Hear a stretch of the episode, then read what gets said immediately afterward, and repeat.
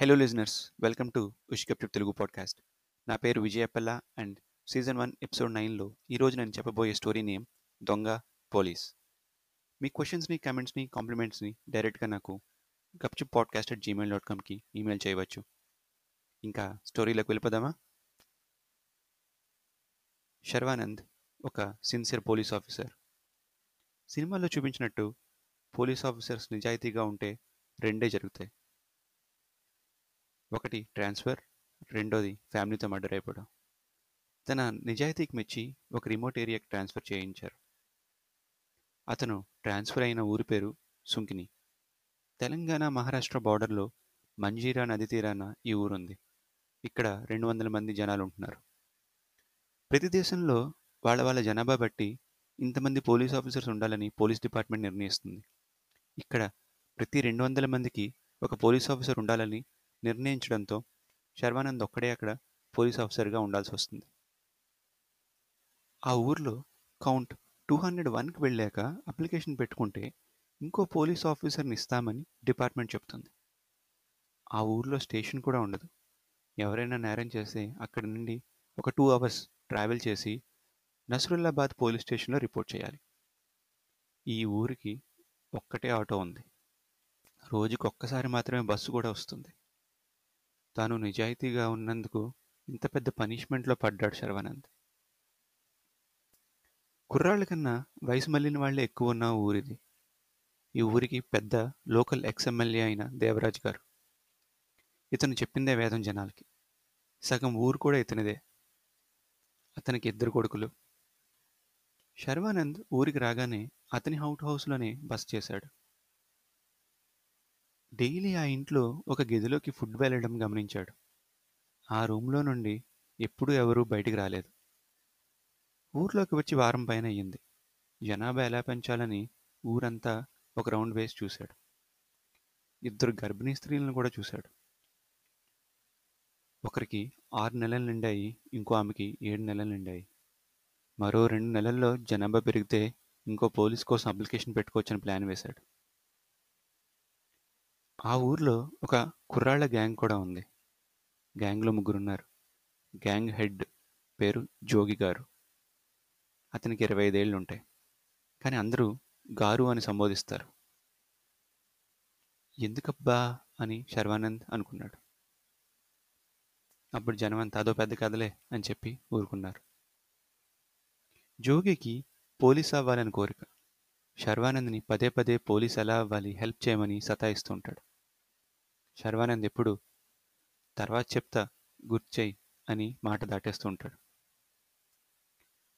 Sharwanand police కాబట్టి మంచి ఫిట్గా ఉంటాడు. ఊర్లో ఒక అతను అతని పేరు బొజ్జ గంగయ్య. పెద్దగా బొజ్జ వేసుకుని పుష్టిగా ఉంటాడు అందుకే ఆ పేరు. శర్వానందులా తాను ఎలా ఫిట్గా అవ్వాలని అడుగుతూ ఉంటాడు. అతను ఒకరోజు తన ఫ్యామిలీతో అంటే మొగుడు పిల్లం పిల్లాడుతో ఊరు నుండి వెళ్ళిపోవడానికి సిద్ధమయ్యారు. ఈ వార్త విన్న శర్వానంద్ కంగారుగా అక్కడికి వచ్చి ఏంటి గంగయ్య వెళ్ళిపోతున్నావా? ఎందుకు? ఎక్కడికి?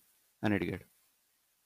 పక్క ఊర్లో వాళ్ళకి ఇల్లు కట్టుకోవడానికి ల్యాండు కూరలు పెంచుకోవడానికి పొలాలు ఇచ్చారని చెప్పాడు. అదేంటి? ఇదేంటి కొత్త స్కీమ్ అని? వింతగా అడిగాడు. మొన్న మతం మారిపోయాం.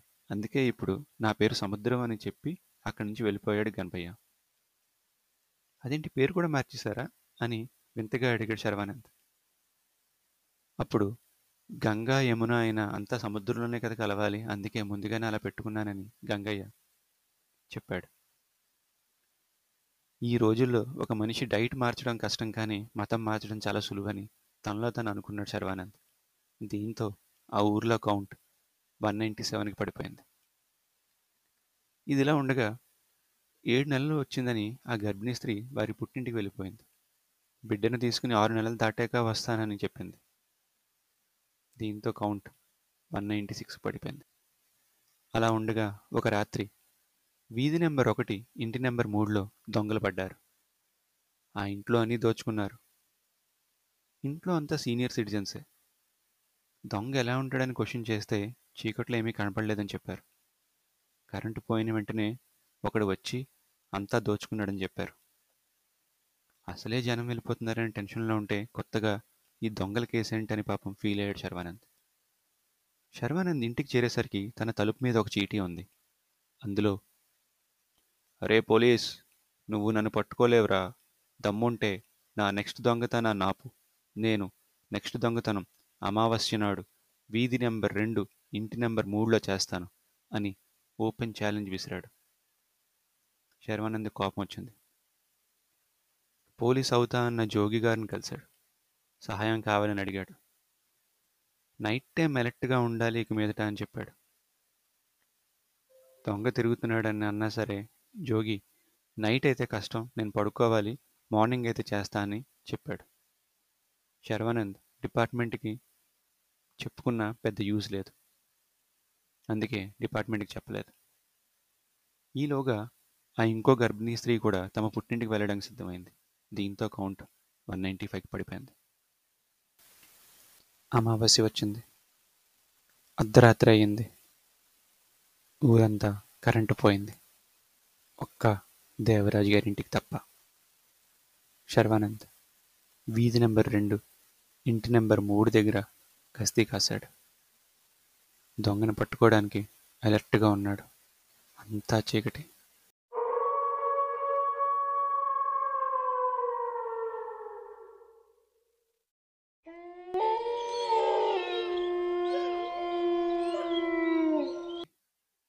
ఎదురుగా ఎవరున్నా కూడా ఎవరికి కనిపించరు. దూరంగా. ఈ కేక ఇంటి నెంబర్ మూడు నుంచి రాలేదు. అదే వీధిలో ఇంటి నెంబర్ ఆరు నుండి వచ్చింది. ఈసారి వీధి నెంబర్ రెండు ఇంటి నెంబర్ ఆరులో పడ్డాడు దొంగ. అంతా మాయం చేశాడు. కాసేపటికే కరెంట్ వచ్చింది. వాడు ముసుగేసుకున్నాడని సన్నగా ఉన్నాడని వీళ్ళు చెప్పారు. శర్వానంద్ నీరసంగా ఇంటికి వచ్చాడు అతని ఇంటి తలుపుపై ఇంకో చీటీ ఉంది. అందులో నేను దొంగనా కొడుకునరా? నా మాటలు ఎలా నమ్మావు? నువ్వు నిజంగా లంచం తీసుకోకుండా పోలీస్ అయి ఉంటే నెక్స్ట్ టైం నన్ను పట్టుకోరా?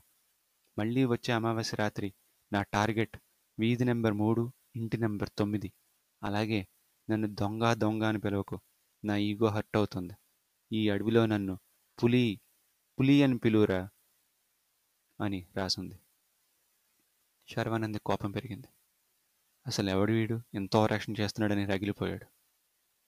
ఊర్లో అందరినీ ముందు జరిగిన ఘోరాలు జనాలు చేసిన నేరాలు గురించి క్వశ్చన్ చేసి ఇన్ఫర్మేషన్ తీసుకున్నాడు. ఇంతలో అమావాస్య రానే వచ్చింది.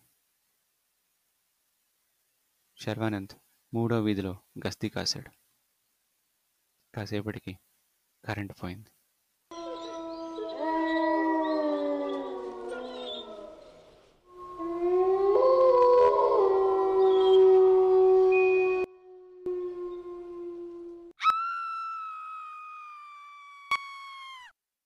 ఆ కేక ఈసారి ఆరో నంబర్ ఇంటి నుండి వచ్చింది.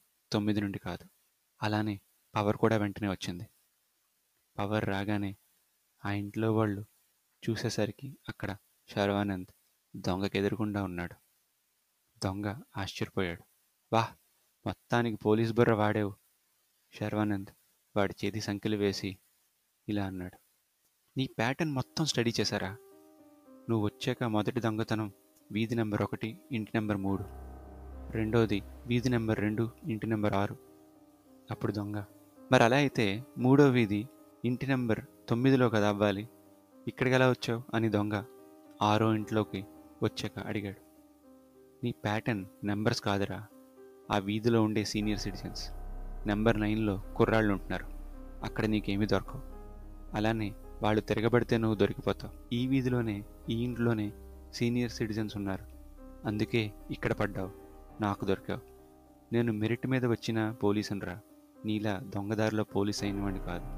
ఒరేయ్ అడవిలో పులి జింక నక్క తోక కుక్క అన్నీ ఉంటాయి.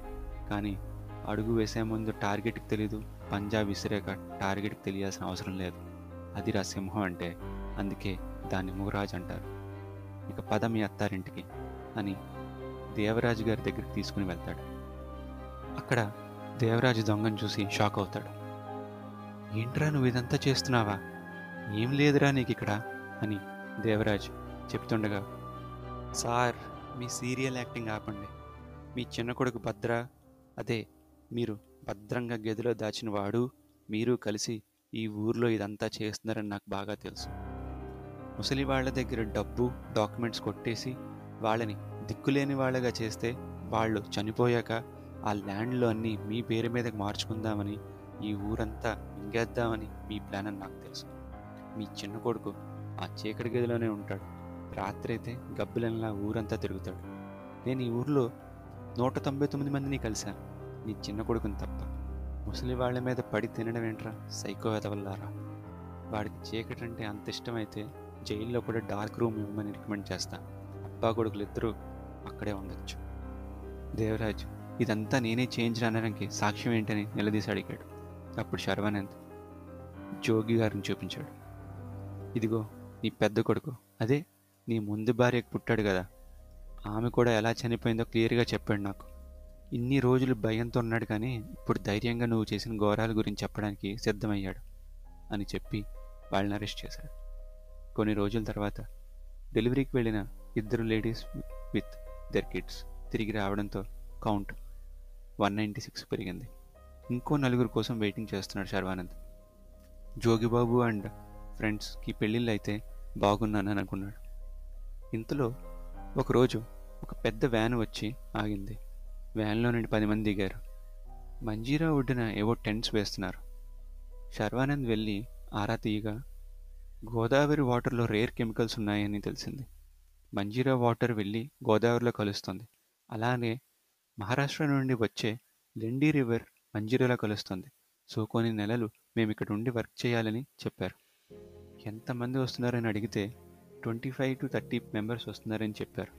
శర్వానంద్ ఆనందం హద్దుల్లో ఎలా అయినా పోలీస్ స్టేషన్లో అప్లికేషన్ పెట్టుకోవాలని ఫిక్స్ అయ్యాడు.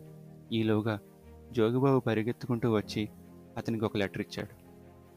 పోస్ట్ మ్యాన్ తన కోసం వెతుకుతూ ఉంటే తన పై ఆఫీసర్ నుండి వచ్చిందని ఆ లెటర్ చూసి తెలుసుకున్నాడు శర్వానంద్. సిటీలో తన హెల్ప్ కావాలని అందుకే ట్రాన్స్ఫర్ చేస్తున్నామని మ్యాటర్ అందులో ఉంది. ఇక్కడికి వేరే వాళ్ళని ఈ రాత్రే పంపుతున్నామని ఆ లేఖలో ఉంది. ఈ మ్యాటర్ జోగికి చెప్పాడు. జోగి తనను కూడా పోలీస్ చేయమని మళ్ళీ అడిగాడు. అప్పుడు శర్వ నువ్వు పోలీస్ కన్నా ఎమ్మెల్యేగా పోటీ చేయి. నిన్ను రాజకీయం చేయమని చెప్పడం లేదు. వీళ్ళందరికీ ఒక నాయకుడు అవసరం. మార్గాలు దాటేవాడు సమర్థుడు. మార్గాన్ని చూపించేవాడు నాయకుడు.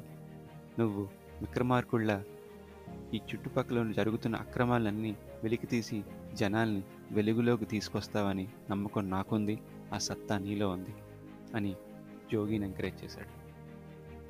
సో అదండి దొంగ పోలీస్ కథ. మీకు నచ్చిందని ఆశిస్తున్నాను. ప్లీజ్ మీరు ఇంకా ఫాలో అవ్వకపోతే ట్విట్టర్ అండ్ ఇన్స్టాలో ఫాలో అవ్వండి. ఎందుకంటే అక్కడ లేటెస్ట్ అప్డేట్స్ పోస్ట్ చేస్తున్నాను. Already season two love stories మీద కొన్ని స్నిప్పెట్స్ ఇస్తున్నాను.